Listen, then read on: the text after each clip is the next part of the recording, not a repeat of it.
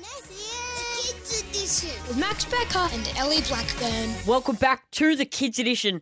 Right now on the line we have former Sydney Swans big man ruckman Callum Sinclair. Callum, it's an honour to have you on the show. How are you? Thank you very much, Max. Uh, great to be uh, on air with the team at SEN. Uh, doing a great job, so thanks for the invitation.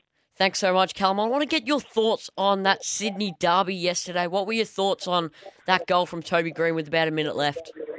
No, it was an outstanding uh, game for Sydney football, particularly, uh, mate, the weather conditions weren't great uh, at the SCG, but the turnout was, was unbelievable. I think the rivalry is really growing year by year. Probably taking a little bit of time to, to get that rivalry up and about, but in regards to that goal by Toby Greene, like if there's one guy at a stoppage that you want to take care of with, you know, 30 seconds to go, it's Toby Greene, and I think it showed up.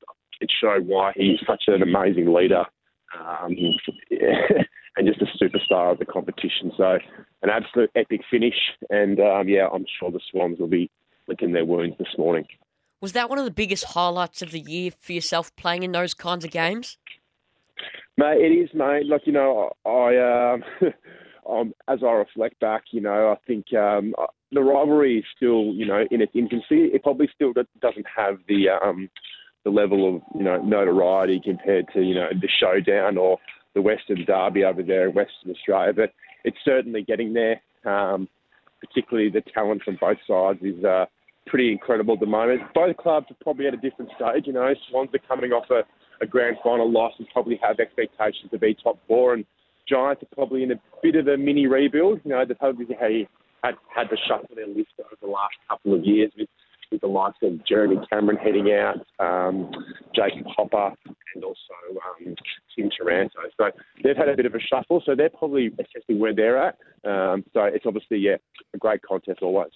And from a, a Sydney point of view, Callum, what a you know the last couple of weeks they've they've obviously struggled last week against Geelong, and it was almost a repeat of uh, the grand final to a level, and, and then that that tough loss uh, yesterday against the Giants. What are some things that you think that Sydney need to do to rectify some of those issues and, and get back on the winning board?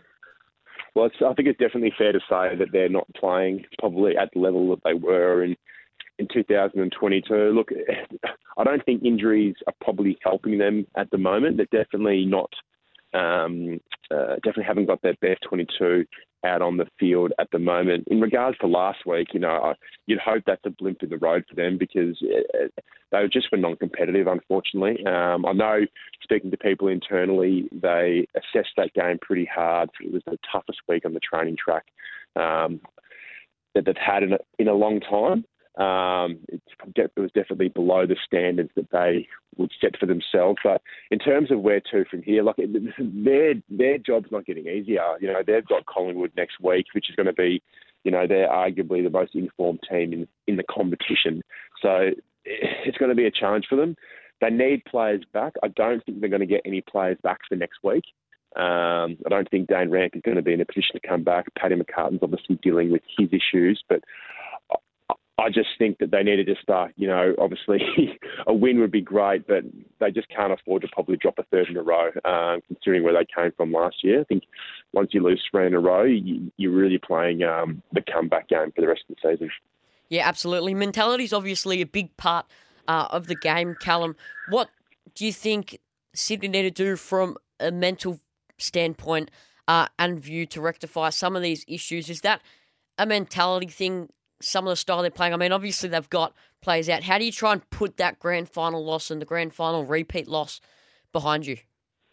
Yeah, look, uh, you know, if that loss had came to another, you know, if that nasty loss was another team, um, you probably wouldn't be talking about it too much compared to, to what they're going through um, at the moment. But I think you know they've obviously what they what they require now is a lot of um, a lot of their depth players to step up.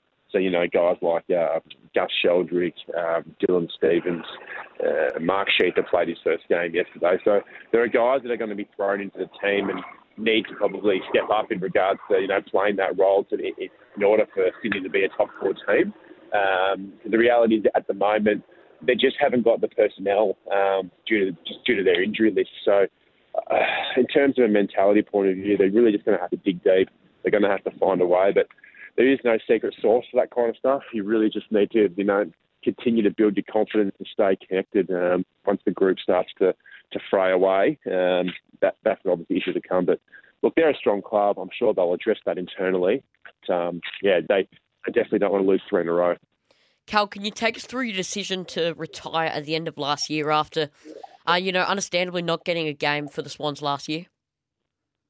Yeah, mate. It was, look, uh, I think time was up, uh, mate. I, I really probably look in hindsight. I probably should have, you know, retired a, a year earlier. Um, it was just um, challenging, probably, you know, 12 to 18 months. You know, not being a being a starter in the side, and obviously, um, yeah, obviously played a role in the um, in the VFL squad. But mate, I think at 33, um, you know, the, the body was getting a little bit sore, and I was ready. I was ready, Max. I, I, I definitely needed to um, to move on with my life and go on to um, go on to new things and, and new challenges. So um, you know, everyone's career comes to an end, and it definitely um, you know you miss it from time to time. But I can um, you know, stand here at the moment and be be very proud of the career that I had, and um, you know, just uh, it was really just a case of, of times up and ready to move on.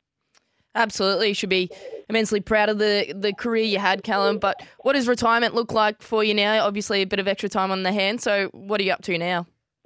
Yeah, I've um, now work in the uh, commercial property industry. Work for a company called Dexus, so work in the industrial property team there.